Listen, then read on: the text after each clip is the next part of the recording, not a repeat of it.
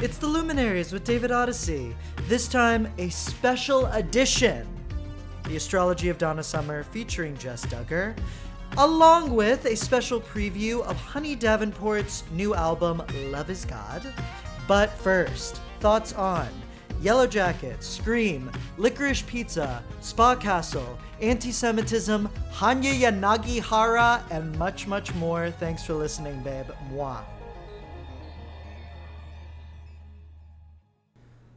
Okay, hello, angels. Welcome to the Capricornia finale, uh, which includes a groundbreaking dialogue on the legacy of Donna Summer with my friend Jes Dugger, and in the spirit of the Queen of Disco, uh, the the Leo Honey Davenport uh, previews her EP Love Is God. We get a little blurb from her before the Jes Dugger uh, main portion about the EP, and then we're going to sample one of her songs at the end of the episode. Uh, please listen and enjoy. But before that, we have so much business to get to. It's just, uh, you know, it, it, it's exhausting. So, um, welcome. Let's just get into it. First of all,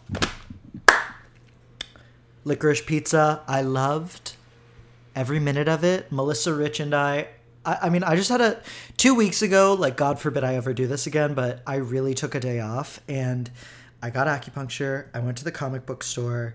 Um, I went to my tea shop, uh, Physical Graffitea in the East Village. Shout out to the Israeli woman who will never remember my name. I spent $72 um, that I don't have. Uh, went on Sniffies. Melissa Rich uh, made me a tagine. We went to the Essex Market um, by the way, the Essex market I have discovered on Sniffies is now a hub for um, for DL gay sex. So good for them because Essex market sucks. Okay, we went to the Essex market, got our pava, and then we went to the Essex Regal and saw licorice pizza. We took two of the um, you know disabilities only chairs and we sat back and we had the time of our lives. I want to say alana chaim and the chaim sisters singing the shabbat blessings in perfect unison and harmony. It's the stuff to make you proud to be jewish and proud to be israeli. The the emphasis on her nose and on her jewish looks and on her power and fury it just brought me so much joy and it it was such a referendum on the um, on the Rachel Brosnahan hell in which we all live in. So I highly, it, it was nice to see a movie. Okay, can I just say that? And what Melissa and I talked about after was.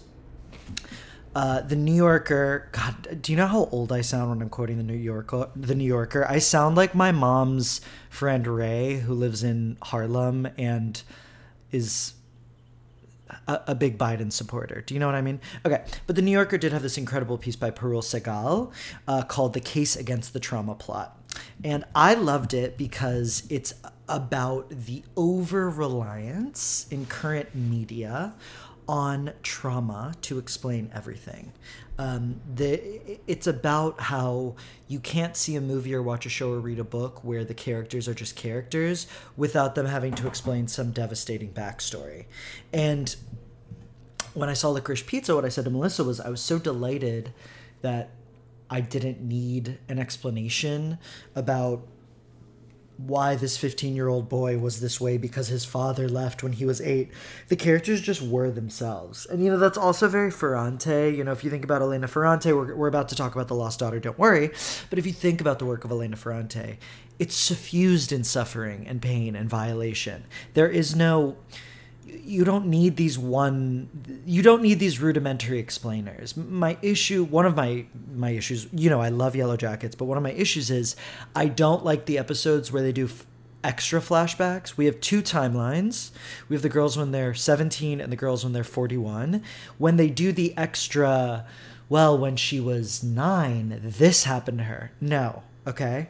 Um, but the New Yorker piece does something great. I mean, I know we're all talking about how Hanya Yanagihara is back. Their profile of her is fantastic, but they do this great um, read of A Little Life that it brought me so much joy because, frankly, I think A Little Life succeeded in that I couldn't put it down and that I'm still thinking about it all these years later, but I do really resent it and I think Hanya did that on purpose, which makes her a genius. So I, I, this is not really. I actually like.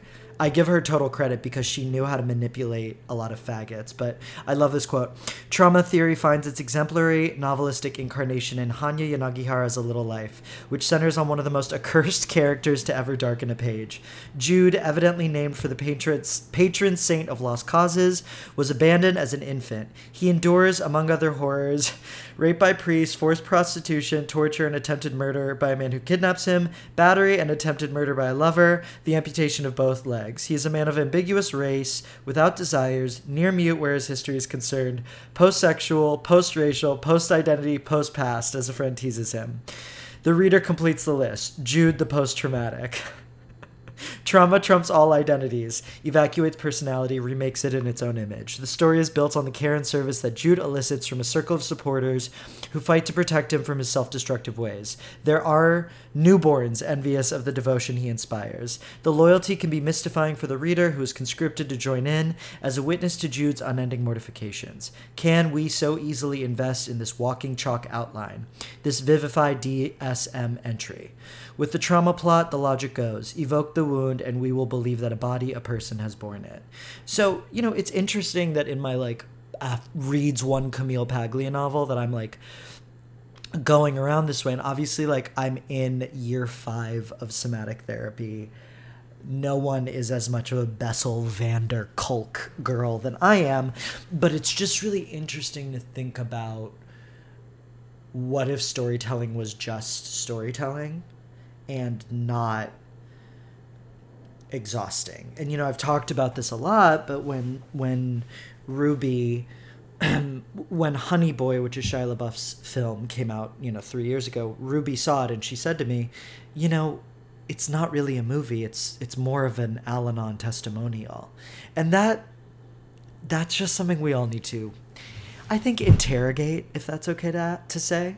Um, speaking of trauma, the new Scream. I saw it once. I'm quite pleased. I will be seeing it again, and, and I'll get to get a little clearer on my thoughts, but I was really pleased. Um, I thought it was very clean, it was well written, and I thought that they like hit the marks. They really, really honored Sydney and Gale more so than they were in Scream 4. Um, I liked most of the new cast and really cared about them. I think Jenna Ortega really was good, and Jasmine Savoy Brown knew exactly what she was doing. Melissa Barrera uh, left all of us disappointed. I'm sorry to say, you know, she did hit her marks, but I. Neve Campbell makes this work look easy, and that's the issue.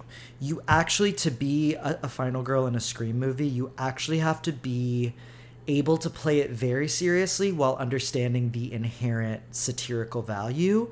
And I don't think Melissa Barrera, actually, Jenna Ortega really did get it. Jenna Ortega got, she really understood what Drew Barrymore did and she knew how to play with that. Melissa Barrera, I think, was too literalistic and it was too, it was too overtly dramatic. That said, Nevin Courtney, I've never been happier in my life to see, you know, see two women. Um, and they are allowing the Sydney character as the ultimate trauma survivor to evolve. Um, the experience was that, as you heard from last week, we did decide to go at the Alamo Drafthouse. You know I, how I hate going to that part of Brooklyn, but I thought, listen, it's opening night, we'll be with the fans. Okay not to be a snob, but I'm from Texas, where the Alamo Drafthouse originated, and the Alamo Drafthouse there at least used to be really fucking cool. Okay, uh, my friend Meg and I in 2014 went to a banned film screening of Todd Haynes' um, Superstar, the Karen Carpenter story, which is uh, you legally are not allowed to view it because obviously Richie Carpenter, that closeted homosexual, had the movie banned. Um, and I think it only exists at MoMA. So it was just like we went, they had these really good cookie milkshakes. It was just iconic, right? The Alamo Drafthouse in Brooklyn is uh, twice the price for a third of the quality. It's just, I was shocked by the menu. All of us ordered what I would describe as laser tag or bar mitzvah party kids' table food. Layla got chicken tenders, I got a pizza, Brian Bahi got a burger. Okay? This is not um, fine dining. Let's just say that. Okay. the Alamo's shtick is this is a no phone, no talking zone. We take it very seriously. You'll be kicked out at the first offense. Okay, well, the group next to me did not really give a shit about that. The women next to me were in open conversation. Uh, the woman next to me had her phone on the whole time, which is to say, she was on Google Maps and Instagram stories throughout the movie. I asked her to turn it off. She gave me the death eye, um, and then proceeded to say, I want to take a picture of my frozen margarita, and if anyone wants to fight, I will. Um, she took flash photography during the film of the margarita. I went to complain to management, nothing happened. Needless to say, I am excited to get out of Brooklyn at the very first opportunity. I just don't think, I don't think it's my calling to be here. Um, Melissa Rich and I watched Scream 3. You know, Parker Posey gives us one of the great great performances of all time. Okay, um, let's talk about The Lost Daughter. Um, I was overall pleased with it. Um, you know, nothing is going to compare to My Brilliant Friend in terms of adaptations. I just think My Brilliant Friend is the probably the best adaptation ever made. Um, but I will say that if you are a Taurus or someone invested in Taurian themes, The Lost Daughter is kind of for you. The Lost Daughter is very much about like I want my freedom and I'm going to enjoy it. And about the complications of that, about like what does it mean, especially for a woman or a mother, to just like want something that's just her own and to not want to sacrifice her selfhood. Um, you know, Olivia Colman in the movie theater is me at the Alamo Drafthouse. Olivia Colman eating the ice cream is me two hours ago spending $10 for a cone at Italy, even though I allegedly have cast off dairy products. Um, Sex in the City. If I was just on Melissa Rich's Spotify only sex uh, Spotify only podcast Chic NYC, which uh, she is recapping, and just like that, I had a great time. We talked about the latest episode. You know, I, I just want to say, Jonathan Groff looks great. I love the man, and I, honestly, seeing him in The Matrix and Sex in the City, I'm delighted. I could listen to that man um, read obituaries. I mean, he just has this thing, okay? Um, Search Party ended. I overall enjoyed the season. I think they took the last few episodes a little too far, and it I think where Search Party actually needed to go was the way Enlightened ended.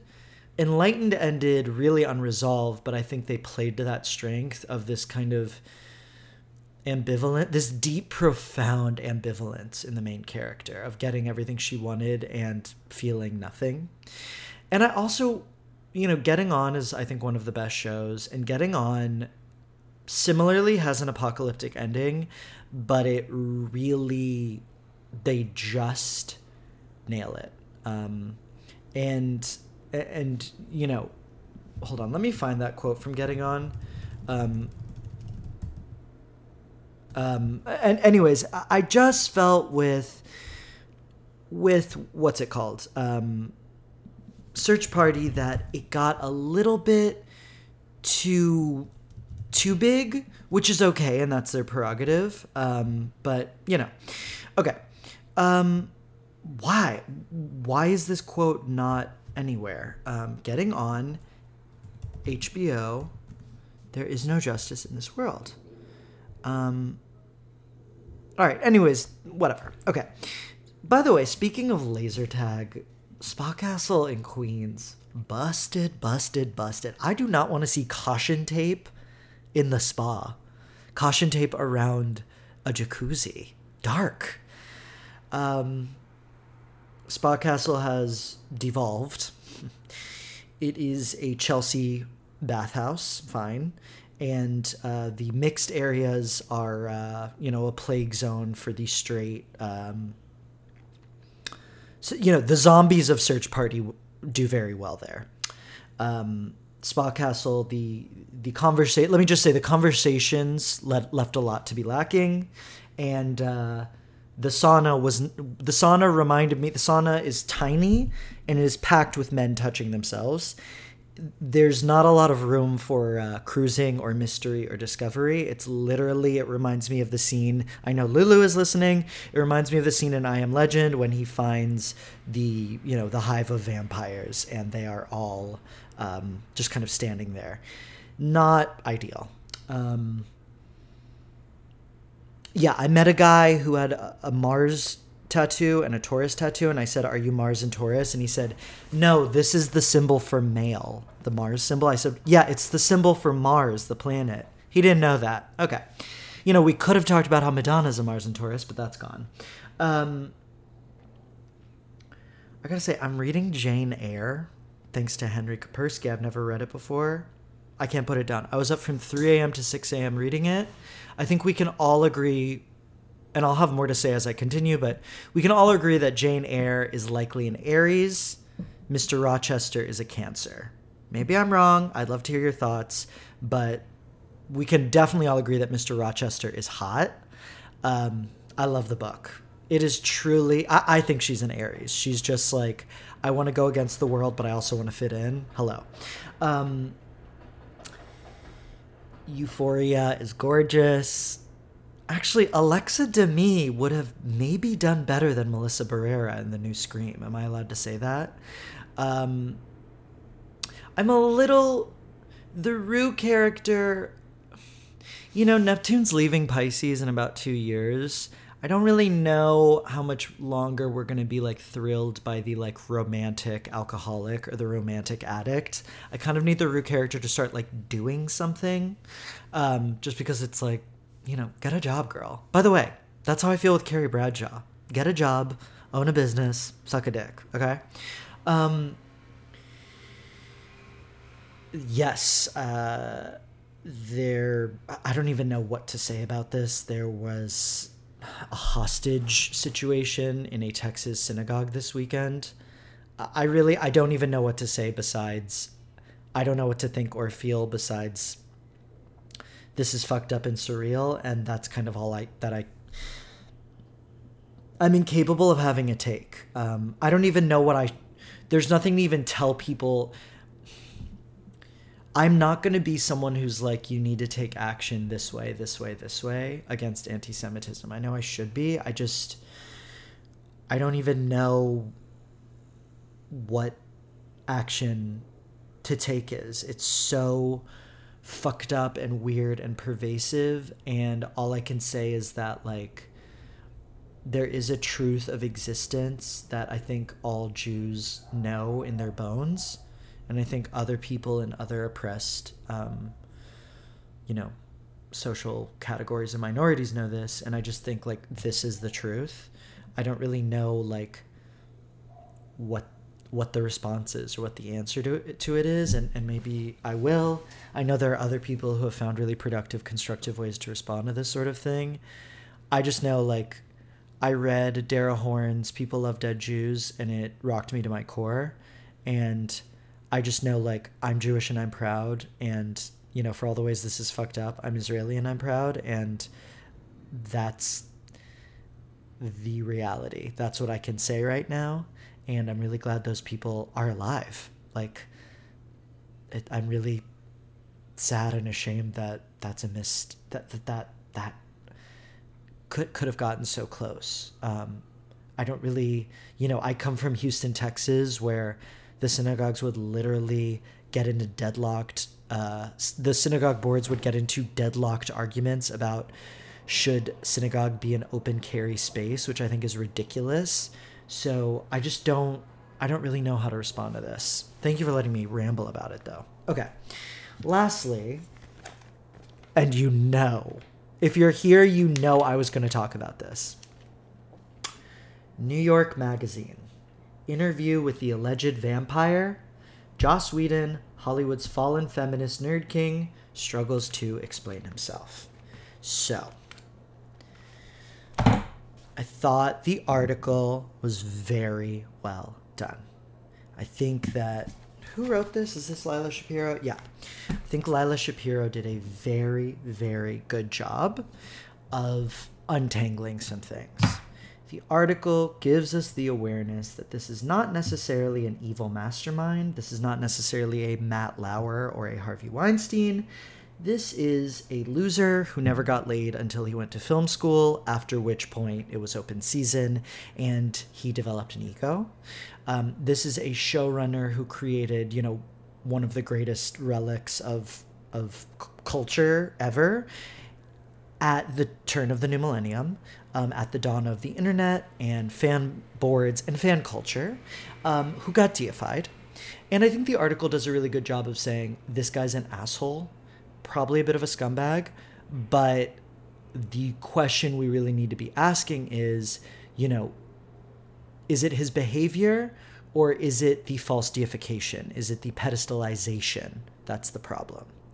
Um, you know, I'm of a firm belief that something that's been rendered quote unquote problematic um, based on the cr- the creator, I don't really think you can separate. I-, I do think you can separate. You know, you watching Buffy or Angel or Dollhouse or The Nevers, whatever, and or Toy Story, which he wrote.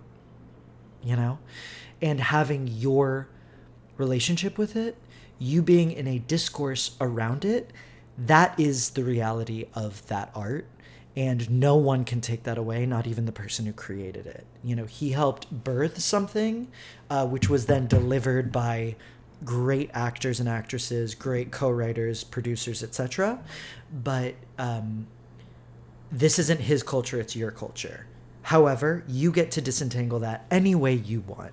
You know what i mean? I just don't think that's something you can enforce. But i did want to read this really incredible moment of delusion um, from from uh, the piece that this is just incredible. And and let's remember Gal Gadot and it's I'm sorry I have to take Israeli privilege here. It's pronounced Gadot. Gal Gadot is a Taurus and I just think the world needs to be really aware of that. Okay quote Gal, uh, uh, Gadot didn't care for Whedon's style either. Last year, she told reporters that Whedon threatened her and said he would make her career miserable. Whedon told me he did no such thing. I don't threaten people who does that. He concluded she had misunderstood him. Quote, English is not her first language, and I tend to be annoyingly flowery in my speech, unquote. He recalled arguing over a scene she wanted to cut. He told her jokingly that if she wanted to get rid of it, she would have to tie him to a rail- railroad track and do it over his dead body. Quote, then I was told that I had said something about her dead body and tying her to the railroad track, he said. Gadot, Gadot did not agree with Whedon's version of events. I understood perfectly, she told New York in an email. It's it's just too good. You know, he is digging his own grave here. Um, you know, I don't think he's irredeemable or reprehensible, but it's in these cases where it's like, girl, maybe don't go up against Gal Gadot, and maybe don't say that Gal Gadot has a problem with the English language. Like, girl. You know what I mean? Um, nevertheless, uh, it's, it's a great read. Okay, I have been talking for so long. I just wanted to say Ruby and I are in week three of our tarot course. I really enjoy it. I'm just so, so, so grateful for it. It's I've learned a lot, I've grown a lot, and I just want to say like Ruby and I have are likely gonna keep cooking. So I'm excited to announce whatever's next. Um, thank you for listening enjoy Miss Donna Summer, and uh, see you on the other side. Are you? Yes, you. I ask, are you? Are you? Yes, you. You are that star. Coping mechanisms. My new EP, Love is God, is an eclectic mix of pop music, all inspired by love overcoming dark times. And each song has a feature in it, a legendary queen in their own right. So the first track is featuring Manila, and it's uh, the titular track. It's called Love is God. It's very disco Euro pop. And then uh, the second song features Tammy Brown, and that's called Love Still Lasts. And it's like a very throwback 80s Gaga vibe. The third song is Lady Justice, which is like a social justice power ballad, power ballad which, feature, which features Jackie Cox. The fourth song is a club banger called Thrive, which features the legendary Kevin Aviance. And the fifth song, to wrap it all up, is like Island Vibe, totally gives you Bad Bunny and Rihanna, and it features Lala Reid. It's called Paradise. So it's like a cool like mix of dope, uh, different styles of pop music, and it's all like fun and and and it's all about love. Uh, the Love Is God EP drops January 14th, and uh, so does the music video for the new single, my new single Thrive, which features Kevin Aviance. So the immediate way to get a hold of what's going on is Spotify and iTunes and YouTube, and check out all of the all the awesome content that I'm releasing.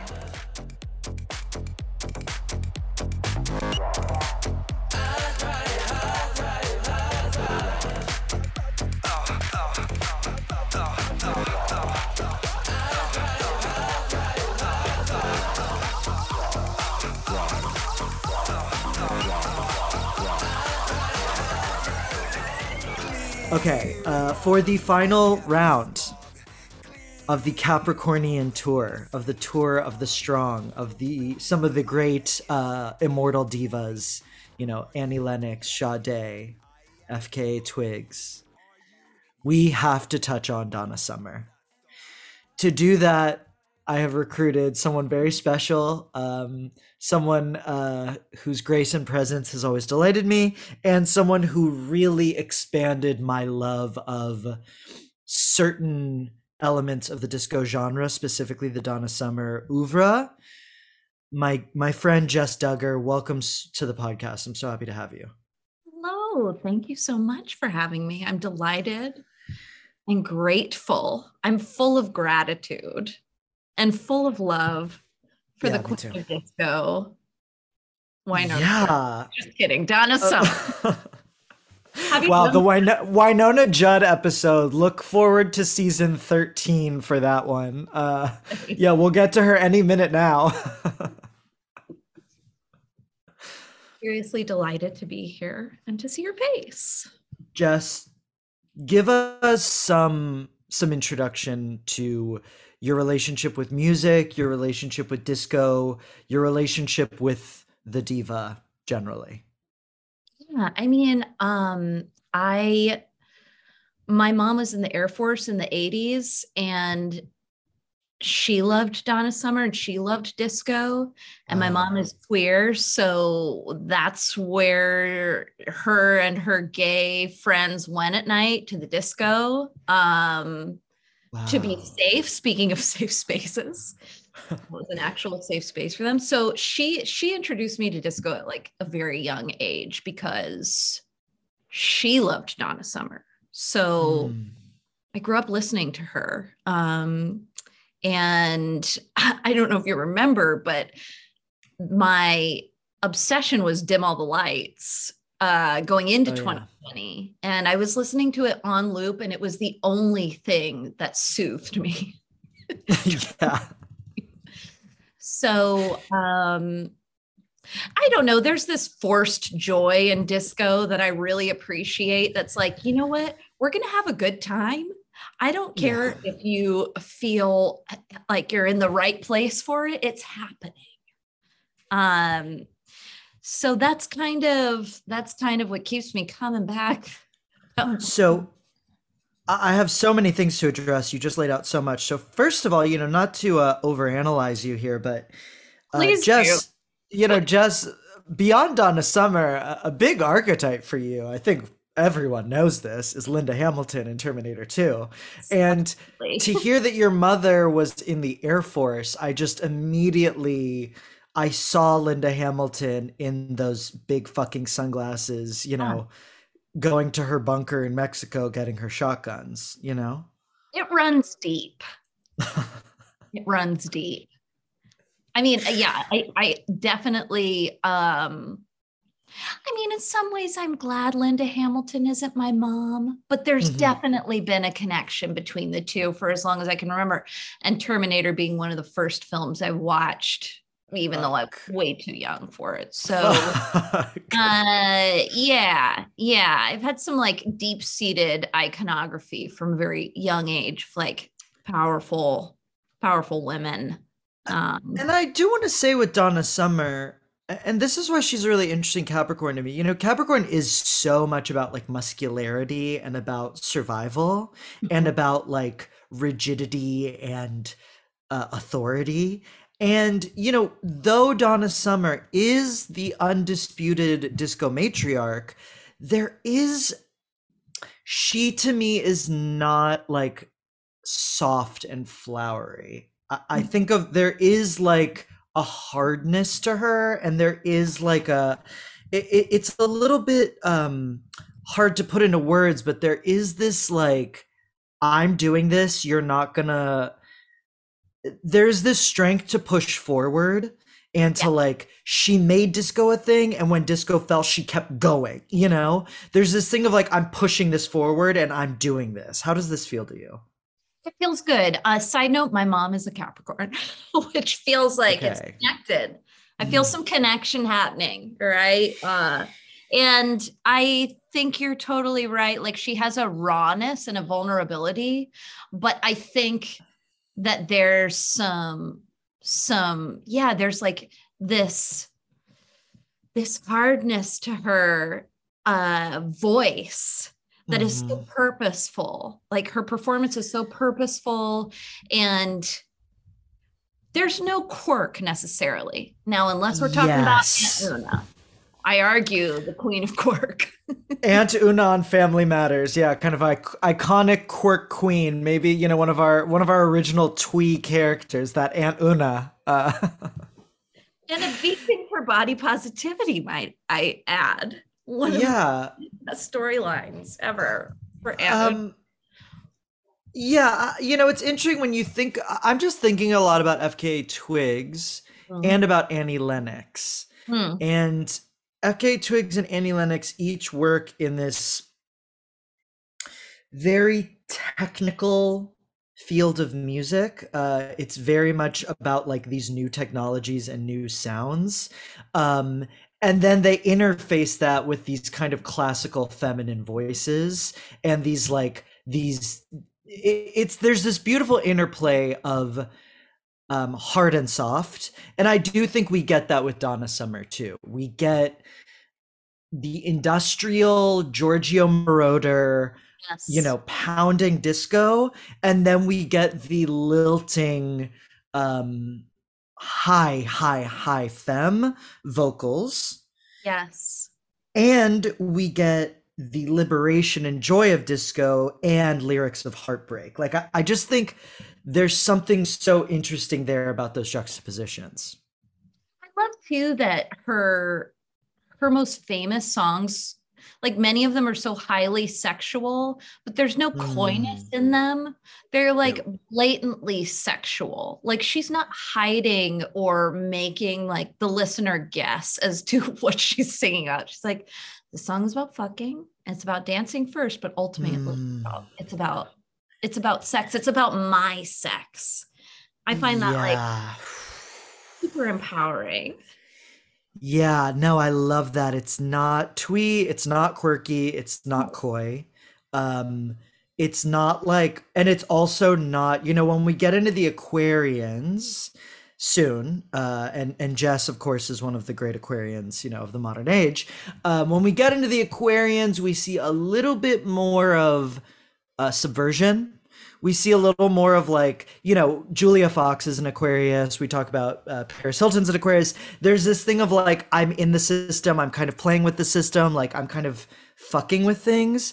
Um with this capricorn thing it's like no like let's hit it. Like i want to fucking pound this. And yeah with hot girls with bad stuff what hot girls and bad stuff.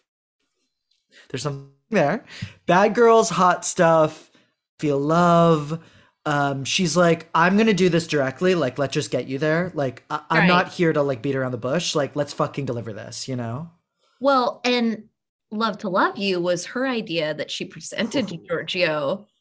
And it's like the sex noises, you're like, oh, okay, this is like a little sample. It's like, no, it's going to go on for a few.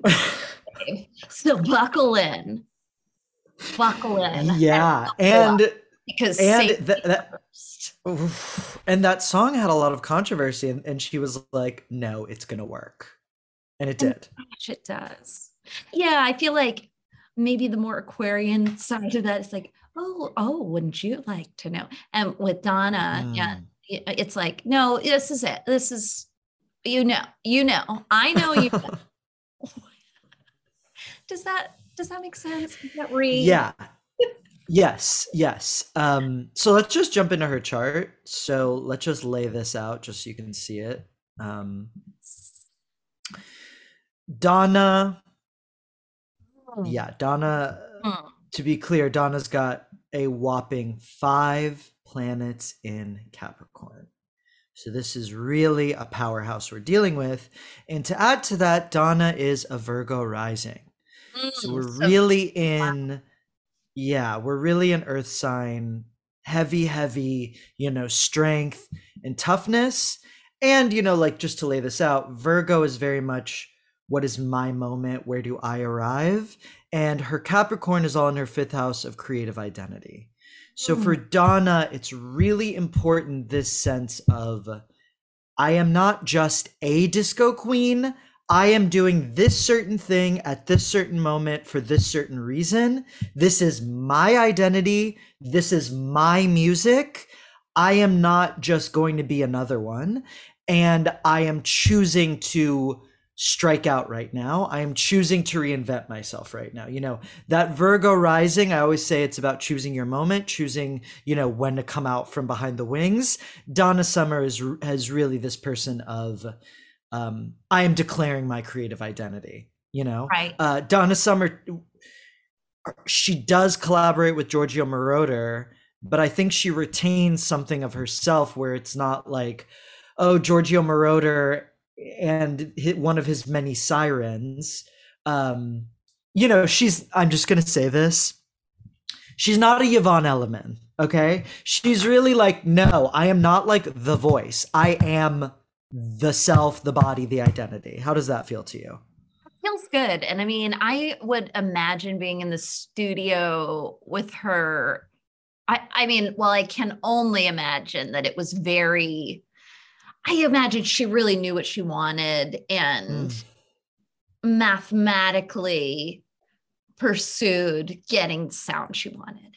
And you can hear it in because there is like a kind of a math to disco where it's like follow this formula and um you know like rhythmically it feels mathematical and continuous almost ambient in its repetition you know? Mm, like always a build but like it's easy for DJs to mix one one disco song into the other well listen i don't have my freaking dj boards over here so i don't know if it's easy for them No, I, I, want to say I really like what you're saying, and I think this is playing into something really important. Um, Donna Summer was born with Saturn on her ascendant, which is to say, the moment Donna Summer was born, she looked up at the sky, and what planet was just fucking hanging there? Saturn you know, the master, the dominator. Uh, okay. And Saturn's in Virgo, it's on her ascendant. So I was like, God, what does that mean? And, you know, Saturn on your ascendant, Donna Summer is the singer of She Works Hard for the Money. So we know this is definitely a life dedicated to taking responsibility, working hard. Okay. But what you just said, I think, was so perfect, which is you can think of the 70s in two ways. You can definitely think of, um, you know, a lot of that kind of folky hippie music, which is very loose and flowy. But then, yes, when we think about the work of Giorgio Moroder, when we think about disco, it is extremely calculated and like sonically composed. And what she does, especially if you look listen to a song like I Feel Love, which may be the greatest song of all time, and it's just like, how is this happening? It is, it has to be perfect. And I love this idea of Virgo, the sign of perfection, and Saturn, the sign of like structure. This sense of hyper, hyper focus and detail and clarity. I, I love that that point you made, Jes. Well, yeah, right. It's not like she's to be in a jam band, you know. She's, she's not to. She's not. I, I imagine she's not. She was not one of those artists. Like, you know what? We'll start here. And we're just to see what happens, baby. Let you know. It seemed, and, and just reading a little more about her, it seemed like she, she had. I wonder if she just knew her path as soon as she as soon as she was cognitively aware of like her her skill level, you know? That's so interesting to me. You know, and when you look at even like the Bee Gees, it's like uh, I think two of the fucking Bee Gees boys are Capricorns. Let me make some phone calls about that. I think Maurice, I think Maurice and Robin, Maurice the hot one, and Robin are both Capricorns. But there's this, I just think it's really interesting, which is like, yeah, to be able to do those things with your voice, you can't just like show up and be like, I wonder if I have a gift. Like it has to be, you have to have fucking pounded it in you know, you have to have drilled that in. And with Donna, there is that thing of like, I'm giving you freedom, but it comes from rigor.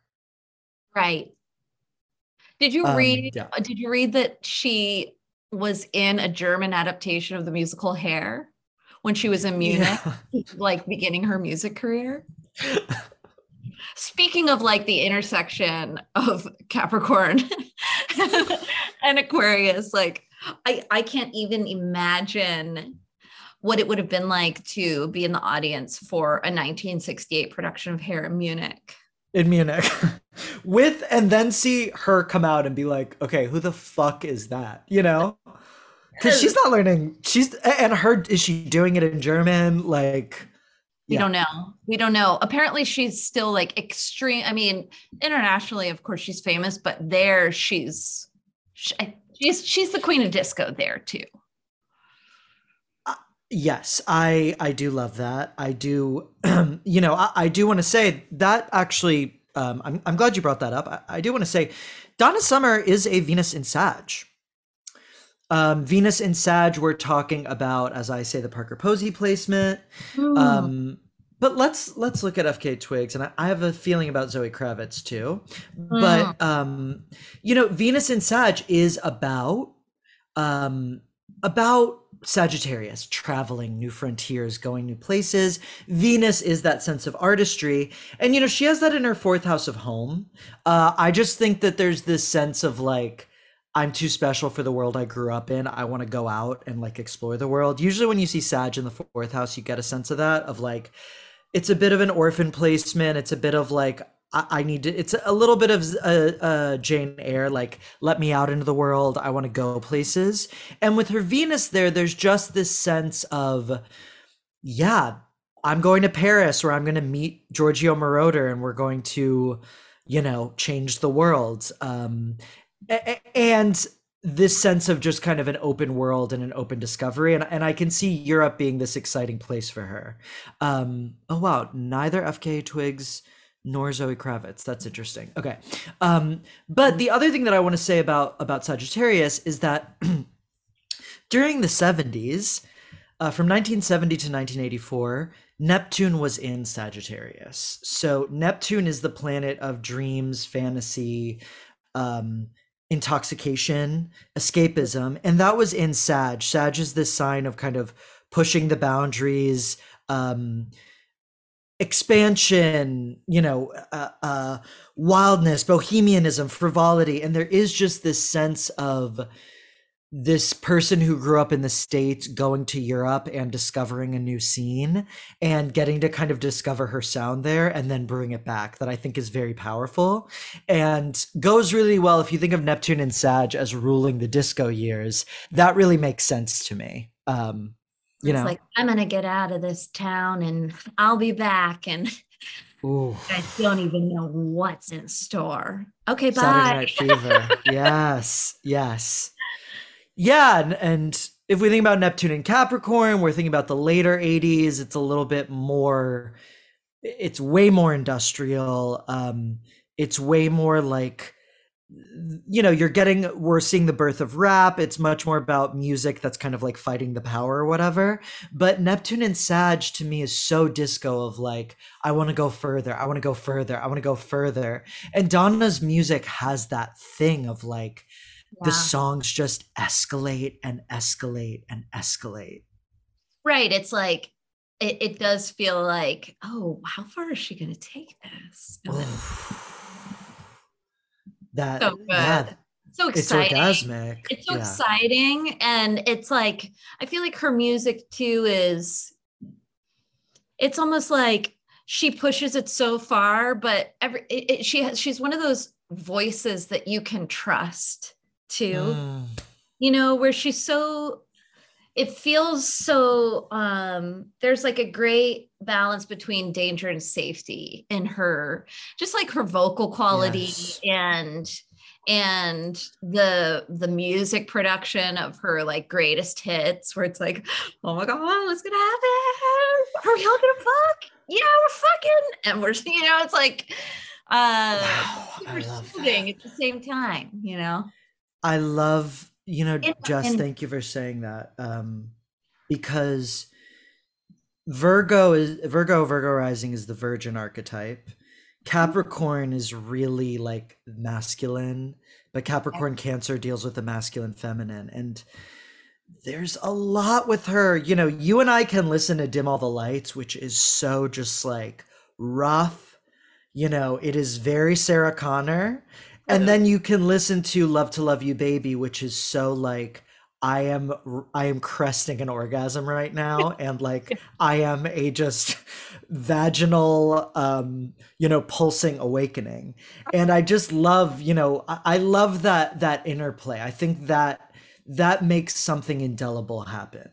You know, that earth to me is what makes something interesting happen on the mask fen what you just said about danger safety i think that's so present. Yeah she's and she um there's no fear you know like I wa- I was just watching uh videos in her later years of her Oof. singing. And there's like still no fear. I mean it's it's still so strong. Um yeah and the vocal quality is still so purposeful. There's no uh lilting. There's no relying on any laurels. There's like it's such a such a foundation in her performance which is where i think that like oh man she's got us. And she really did. I mean i feel like she carried a generation of music and uh i, I, in, love that. pioneer way not just i mean i don't i i don't want to say not just a pop star way because i have such respect for what it means to be an iconic and incredible pop star exclusively. But i mean just as like a as like a you know a mu- from a music production side she's incredible and she was so collaborative in in all of her her songs you know uh, I, I, you are you know you are god we got to have you back on this show. I mean you're you're really just you're you're feeding it to me because i don't know there's this tradition with capricorns of these black women who are just like i'm gonna keep fucking going you know? And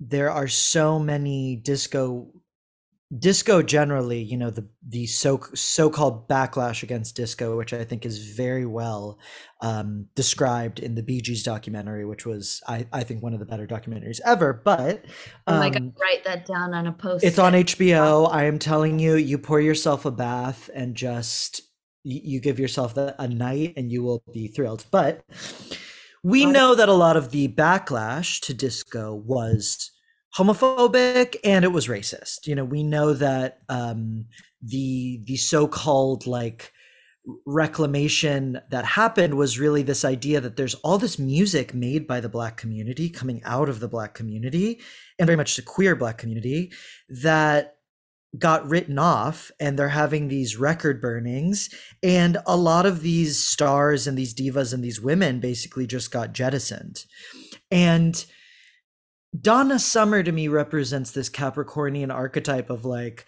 I would say actually Donna Summer and Grace Jones. Grace Jones had started in disco, but she quickly was like, "This isn't going to work. Um, I'm going to shift into like rock. I'm getting out of here." Like, you could be more of a multi multi hyphenate. Yeah, exactly. Like, but I'm not going down. And Donna Summer, who has five planets in Capricorn, was just like, "You are not taking me down." Like, I am not a part of any era. I am Donna Summer. and she carried disco while eh, while really carrying herself. I think you know. Um, I, I want to point out with Donna Summer. Donna Summer was born with Uranus in Gemini, and we've talked about this a lot, but when you're in your late 30s, 40s, Uranus makes it halfway through your chart. So Britney Spears will be heading into this pretty soon. This is called a Uranus opposition. This is a really exciting, like, quote, midlife crisis. But if it's not a midlife crisis, it's usually like a reinvention. So I just wanted to point out that Donna Summer's Uranus opposition was largely in the 80s. Yeah. And with her, the 80s was this really interesting time. And, and I want to hear your thoughts on this. But to me, the 80s was this time where she was like really fucking pushing upstream, where she she's like, she's the first black woman to be nominated for a VMA. She's really like she's switching gears. We know she's shifting more into acting and she's really like pushing pushing pushing. Like she isn't being carried with this movement as much anymore and she's having to like direct the narrative. How do you feel about that? Well, I feel like, you know, she probably had so many odds stacked against her. And if she hadn't yeah. built such a strong foundation in the 70s, you know, she probably, I, I, feel like she knew without question that she was going to continue working hard, whether she had a hundred million like top 10 hits, whatever. I don't know what the number is. It's like a bunch. Yeah. Um, or not that uh the the climb would be uphill for her and perhaps welcomed that with all with with with how capricorn she really is. Yeah. that in my life they love they love an uphill climb. It is their truth. I love that. Um capricorn is what we call a cardinal sign. Mm-hmm. so signs which start the season. So we're talking about capricorn starts the winter um Aries starts the spring, uh, Libra starts the the fall, Cancer starts the summer. These are the cardinal signs. Uh, you know, Jes and I have talked about this, but all the James Hamilton, not James Hamilton, the, the Linda Hamilton. Linda. I'm sorry. Linda Hamilton, or yeah, James Cameron. You were going to say. James Cameron, thank you. All the James Cameron women are Libras. Uh, we have Linda Hamilton, Sigourney Weaver, and Kate Winslet. Libra, to me, Cancer, Aries, Capricorn, they do need a fight. They do need to be bursting through a wall. Their energy is initiatory. So they do need to be clobbering something. Um, they're not really good with, you know, Taurus and Aquarius, baby, which you're talking to a Taurus and Aquarius right now. We're just here to like be the vibe. We're here to just embody. Like, Jes is Aquarius. Jes is that you know the alien of the wintertime let her be that but with a capricorn who's having her uranus opposition in sagittarius there is just this sense of like i need to be fucking breaking through a record you know we're getting that first vma i i don't know did you read this in her wikipedia jes about how she and her husband were in talks to do a sitcom based on their lives and this is the network wanted to change the premise um uh, and and this is what he said. He said because we were an interracial couple, they didn't want us to be married anymore on the show. So it's like really interesting where it's like Donna Summer in fucking Reagan's America, just yeah. like attack, attack, attack, and like you're right. I do think for Capricorn, like they need they need to be fighting the man, you know. Right. And it's like, what what is the next level we can take this to? Like again, that theme mm. of like mm how far can I push, push, push? Yes. yes. Um, and she I only got better. I didn't know that about that potential show for her and her husband. But oh my god. it's like why did why didn't I just stay in damn damn Munich? yeah, I think that's but I, I'm glad you brought up like the Capricorn thing because it's like there's a world where she could just stay in in the fantasy forever and in the orgasm forever. But I think for her, it was about like, no, we need to keep pushing. And it's interesting because when the world was into disco, the world was into liberation because disco is about liberation. But then when the world changed, you know, liberation then becomes kind of counter countercultural again, you know? Right. And it's like into these like very kind of like white grunge yes ideas um, i mean also some of which you know very good but right but we're also, also, talking about like decline of western civilization part two we're talking about like metal and we're talking yeah, about like the end. yeah yeah i mean i all i can all i keep thinking about is what disco meant to probably meant i can only imagine it meant mm. to to people in the 70s uh, people who were black people of color gay people. I only know from the stories my mom has told me which gosh i keep i keep bringing her up. It's like i'm freaking obsessed with her right? Yeah but there's something hot about like the girls on the air force base are going out and donna summer's playing you know yeah, and it wasn't just the girls, it was like anybody. I mean, at that time, you went into the Air Force as if it was the Peace Corps. So it was like freaks and geeks vibes, um, yes. like queers. I don't know where else to go. I don't want, I need to get out of my house for safety reasons. Like, yes. I need to be shipped off. I don't want to join the army because I don't want to die. Let me go do the Air Force. So it was actually like, it was like where everybody who needed a safe place went in, mm. the 80s and early 90s. Um, I and that. and you know, it was like the Chippendales era. You go to Chippendales at night, you know, it was like it was like there was the club was not, it was I mean, yeah, it was for drugs and sex, but it was also to be safe with other people who wanted to be safe. Mm. I didn't know that. Like That's so interesting. Her, her, well, you know, maybe my mom really romanticized it, but that's the, you know, as a gay lady who had who had to figure her own shit out and was sent to the doctor, you know, when she came out. It, it seems like, and and I've met some of her friends from the Air Force, other queer people, and it's like, no, you you trained all day and then you went out to the disco at night and finger on the trigger, Donna Summer plays, and you're like, damn, everything's gonna be okay. Imagine. Fuck. You know, there's something so interesting about, well, uh, listen, everything you just said was interesting, but that generation came out of the baby boom. And I think they had these myths of we're looking at the Neptune in Libra. You know, Neptune is this fantasy, Libra is this ideal of perfection and harmony and happy marriages. You know, there's this sense of a fantasy that wasn't fulfilled. And disco then kind of reclaimed that, which is like, you know, this fantasy you guys grew up in of perfect, happy suburban marriages wasn't real and it wasn't safe. But disco is the fantasy of love which is neptune in libra you know and it's it's the the ecstasy of love. Um and that generation was very much um your mom i think I, I might be wrong about your mom's your mom's years but your mom but certainly donna summer was pluto and leo.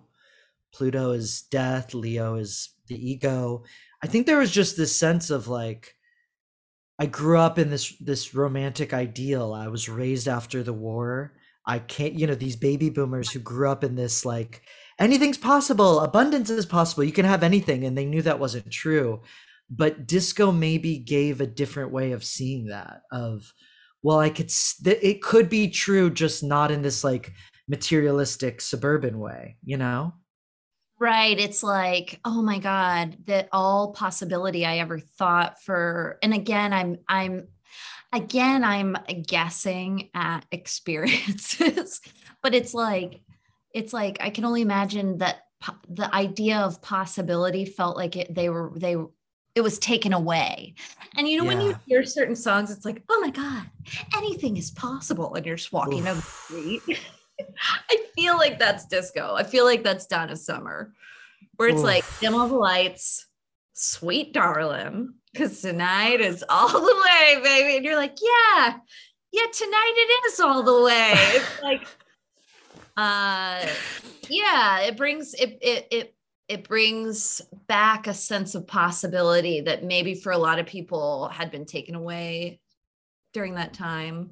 I, love that. I actually just want to read this, you know, from Dim All the Lights with Jes, which just got me addicted to. We have love just don't come easy. No, it seldom does. When you find the perfect love, let it fill you up. You know, and that's such a beautiful Capricorn is saying like, you know, love don't just come easy. You know, life is hard, things are rough. And then we have the Libra Neptune saying, but it does exist. You know, you can't, it- it's there, it's, it's real. It's just not, this isn't the Dua Lipa universe where like you can all, you know, the, it's always fantastical. This is the Donna Summer universe, which is like, you're gonna have to like scrape and claw, but there are these to nights Exactly. And then we can finally turn up the old Victrola. and really get to two stepping over here. Yeah. um This is I so wanted- romantic. I didn't realize how romantic this would be. I I mean, maybe it's because I'm PMSing, or maybe it's because it's I mean, it's down Donna Summer. So no, you're I didn't either. And like I- I wanted to bring up Love's Unkind because I had never heard Love's Unkind until the pandemic. okay. Um and Tyler Ashley got me addicted. And this is also like I just think it's a profoundly devastating song. Um, which is just it's about like a schoolgirl who falls in love and who just gets um who just gets crushed. It's uh, he got he's got a crush on my best friend, but she don't care cuz she loves someone else. And I'm standing on the outside, know the inside where I wanna be. Love's unkind. And it's like, it's such a beautiful, catchy song. And it's just like about the fantasy of love. And it's also about like, you're not always gonna get it. right. And like maybe it's maybe it's better if you don't, you know, Oof. like it's okay to be it's okay to be on the outside looking in. Yeah, she really, you know, it's like the the music, her music is not fluffy. Even like Love to Love You, it almost has like a fluffy, effervescent quality, but it's like, no, it's Yeah. so real. Yeah. Um yeah. Oof. It is so real. Yeah, it's not just like effluvious. There is a grounding. Um, which to me is the is the Virgo. Um Mm. I I did forget to say I I also was surprised about the dim all the lights thing. Um she had she wrote dim all the lights on her own and she was like I want this to be a number 1 hit. I wrote it. And apparently this the record label kind of buried it with no more tears enough is enough. And she basically like left the label after that. Uh, and joined up with David Geffen. I thought that was really interesting, and that like speaks to that speaks to a lot, frankly, which is like Dim All the Lights being a truly Donna Summer song. And it speaks to this Capricornian thing of like, you're undervaluing me, you're not seeing me as as an individual, of you know, Capricorn in the fifth house of creative expression. There's a lot of elements at play in that story.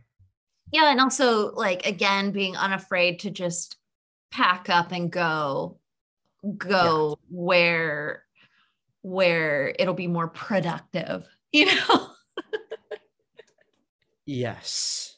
Yes. Thank God Um, she did. Oh my gosh. Yeah, you know, it's interesting. We were talking about Dolly Parton in the last ish episode, and you know, Dolly Parton, Elvis wanted to buy "I Will Always Love You." He wanted to do that song, and she was like, "No, I don't think so." You know, and he was like, "Um, I'm Elvis." Like, hey, Like what do you mean and no?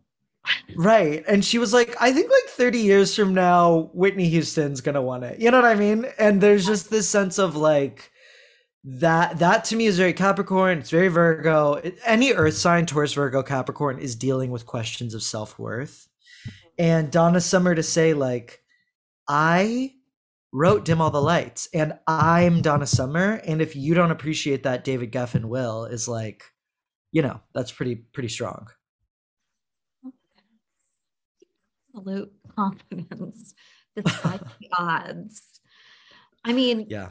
yeah, may we all trust our premonitions so strongly. God damn. I know, right? Um, yeah. Maybe I'll be able to absorb any losses, as Marianne Williamson says. Oh, Um, right. Yeah, absorb, absorb the losses. Oh, Sure. What other, you know, chestnuts, songs, events, eras? Oh, we should talk about Aunt Oona. Um, Yeah. So Donna Summer, when when was Family Matters? So Family Matters, I mean, it was on in the 90s, right? I, I forget, I remember seeing Aunt Oona as a kid on the show and just cackling and not realizing it was Donna Summer. Like I didn't put two so bizarre.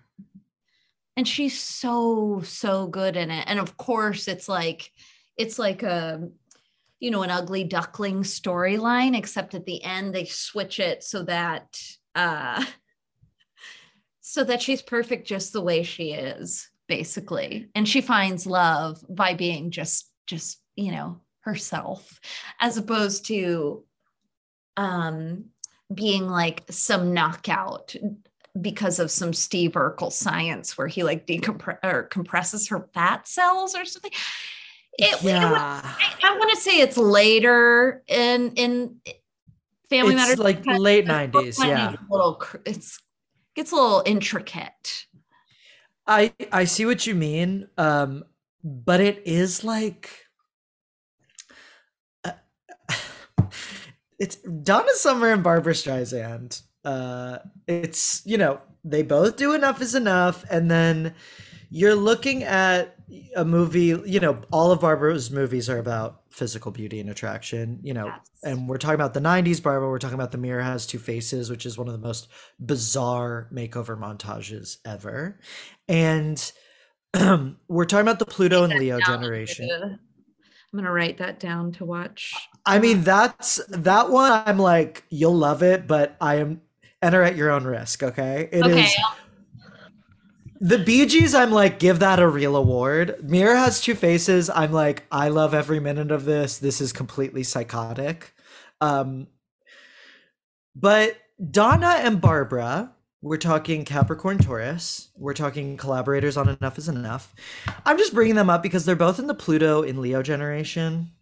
And they're and there's just something really interesting about Leo, which is so much about the presentation and about how am I being seen, am I being loved, um, and bringing that to this really, really literal place. And you know, Donna Summer singing a song like "Love's Unkind," um, and singing these songs about not being chosen, about the tragedy, about you know suffering. Barbra Streisand as well, and then they both play these really bizarre roles in the late '90s. Aunt Oona, it is ultimately like, yes, I think it is like a positive story. It's weird to look back on and be like, okay, so she's in kind of a fat suit, kind of like, eh, eh, you know, which go off. But I just think there's something really interesting about, I, I think Pluto and Leo, it's like, I'm to bring these issues of myself and how I see myself in the mirror and how I want to be seen to a very literal level. And then I'm to dismantle it. You know, this is not very academic. This is very like on the surface. And you kind of need these queens to do that, you know? Yeah, right. It's like less about Family Matters, the show, and more about watching Donna Summer use the the vehicle of Family Matters to like just explore some insecurities she has.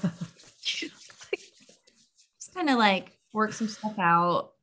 Um, and ultimately, still, she's still playing. She's Aunt Aunt Oona as Donna Summers, not not the other way around. Yes yes yes i agree about that it is it is definitely aunt oona like it- right right right it is aunt oona through the prism of the great diva donna summer um are there any other eras or songs that you want to talk about I mean, finger on the trigger. Have you heard it? It's No- like totally no. manic. Uh, uh, totally manic, Wow. and but also it's like manic but grounded, and it's like it's like about um, it's literal. It's about being turned on. Uh, in my estimation of the song, and it's like very fast paced from the start and it's again just like this this wonderful balance between between um mania and groundedness and it's one of my absolute faves i listen to it when i'm when i'm running uh it's it's a good one to listen to when you like need to do some vigorous cleaning yes. when you're like, listen, I got 40 minutes and I got to do kitchen in the bathroom. And then I got to be out the door. All right. So you put, you put it, you know, and it's not, uh, you don't put it on your headphones. You play it on the Bluetooth. Just really, You know- invade your space. I saw Carly Rae Jepsen. Not, I'm sorry to take this here, but I did see Carly Rae Jepsen at the New Yorker Festival in 2017, and she said she wants to make music that you clean your apartment to. And Oh, I was like, okay. you know what, girl? I know exactly what you're talking about. Yeah. That's a very savvy business model. Absolutely. I, I do want to say, you know, with your mom at the Air Force Base, we do have a lot of, I would say, um, Bad Girls, Sunset People, She Works Hard for the Money. We get a lot of these really good songs that go well with the era, which is um, I work all day, I'm going to go party at night. Mhm. Um, she does, I, I think she does a really nice job with these themes of I'm describing, uh, you know, Sunset People. I'm describing a milieu. I'm describing these this lifestyle, which is that's a lot of what disco music does well is the disco lifestyle, which is like I am Tony Manero. I am that girl at the Air Force Base. I'm I'm working hard and I'm partying hard, and I think a lot of her music does that really well, which does play nicely into her her duality of like I'm a hard worker and I'm the queen of partying. right like there's there's there's not really a sense of like like the luxury comes from going out the luxury the luxury Mm. doesn't come from like riches or items or whatever it's definitely Yeah. like uh party music for working people i mean but i feel like yes. for everybody, but spec- like really spoke to people who who needed to and deserved to blow off steam. Which is to me talking about disco liberation, it's very utopian because Mhm. right now, I would say a lot of like, if you think about a lot of hip hop and pop right now, sells an impossible fantasy, which is I'm so rich. I, you know, I have all these things. I can do whatever I want. right. Donna Summer's music is like, no matter who you are, you're gonna fucking dig yourself up, and we are gonna put hot stuff on, and you're just gonna ride into town. You know? Yeah, it's that idea of like, yeah, just like that. It's it's forced almost, but it's like, it's like we're in this together. Do you feel like she's on your side when you listen to to Donna's Yes. song? Like, yes. Yes. And the reason I know that is because through her music, I know she has suffered. You know, through her music, I know she has been the Aunt Oona who has not been chosen. And so, like Robin, she can take me to that place because she she understands this is not a hollow ecstasy. This is real. Yeah, and I think she throughout her career has really taken care of herself and not, you know, not um like Dolly, not sold herself Mm. to the point of untruth, you know, like she hasn't she hasn't exploited her principles it doesn't sound like through her No. dis- discography you know What other are there any other okay? So finger on the trigger. Are there any other jams you want uh you want our people to know about? I think we've we've covered some good ones. I feel like we've covered some good ones. Dim all the lights. I know probably everybody's like, oh yeah, yeah, I've heard it a million times. And I Have you though? encourage everyone really to really just just listen to it when you think you when you think you don't need it. You know what Dim All the Lights makes me think of? In Moonstruck, after Cher has uh, fucked, after Cher has just fully given in to Nicolas Cage and they've gone to the opera and she's walking home the next morning and she's in the fur coat and she's kicking a can and the sun's rising and it's like, you know what? I did it. And I always had this image when you got me into that song, whenever I listened to it, I would always imagine you like on your way home, like, you know what? I lived. I tried. I did my best. Like, time to take off the jewels, get in bed, and know who I am. You know, there's just this strength to it, which apparently you symbolize for me. I am flattered. Yeah, it's definitely like uh something that I listened to that gave me a sense of, well, I've done all I can today. and the rest is in God's hands. And yeah, and then I do take off my jewels, you know. I Yeah. do. I take off all my jewels. And I thank the Queen of Disco, Donna Summer, for getting me through another day. Another day. Uh, Jes, darling, are there any closing thoughts you have on the subject of the one and only Donna Summer and on disco and on Um, all of it? Uh, I just, you know, the Capricorn energies are so consistent. I didn't realize before we sat down today the connections between. I didn't think I was going to talk about my mom and what Donna has done for her and her peers. But it was, I love wow. about that. Yeah. because when you asked me to do this, it's like, oh yeah, Donna Summer. I really love her. I really love her so much. And why? When did it begin? I went all the way back. And I just am saying thank you. Thank you for for being a safe space. And I say thank you, Jes, just in case, you know, in the off chance that someone isn't already following you, in that just remote, impossible, Right. uh, you know, how can people be accessing you? um they can't. No, I'm just kidding. Uh they can't. I my Instagram is at Jes Dugger. One S, two G's. Mm. Like the family on TLC, but not. like the family on TLC? Yeah, there's a there's a famous reality TV show Oh, family God. the Duggars. So they spell theirs differently. Mine's D U G G E. Yes, the Duggars. But at the airport, when they're like, "Are you one of those kids?" I do say yes sometimes. And where's her royalty check? right that's for another episode um i yeah, that'll be. i don't know if they i don't know if they deserve an episode Everyone, look forward to episode 630, 31. Okay, we'll we'll be covering the Duggar family astrology um, in But the I'm year at Jeff 20, Dugger. one s two g's er on the end Live off love.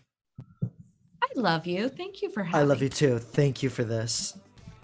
Before we close her up with a preview of Honey Davenport's new song, Love is God, featuring Manila Luzon, I just want to say thank you for listening to The Luminaries. For more episodes or to book a private reading with me, David Odyssey, you can always visit davidodyssey.com or David underscore Odyssey on Instagram. See you next week. You know I would be delighted if you would leave a rating, review, etc. on iTunes. Thanks, moi.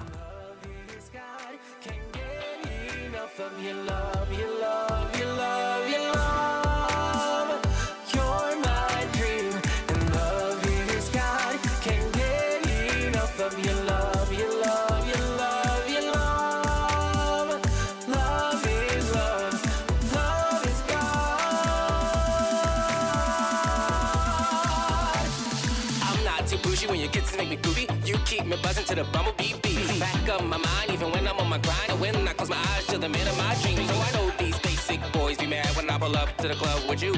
But they ain't got nothing on honey Dean, and that's a T. I'm just living in my truth. There's one thing I'm certain of.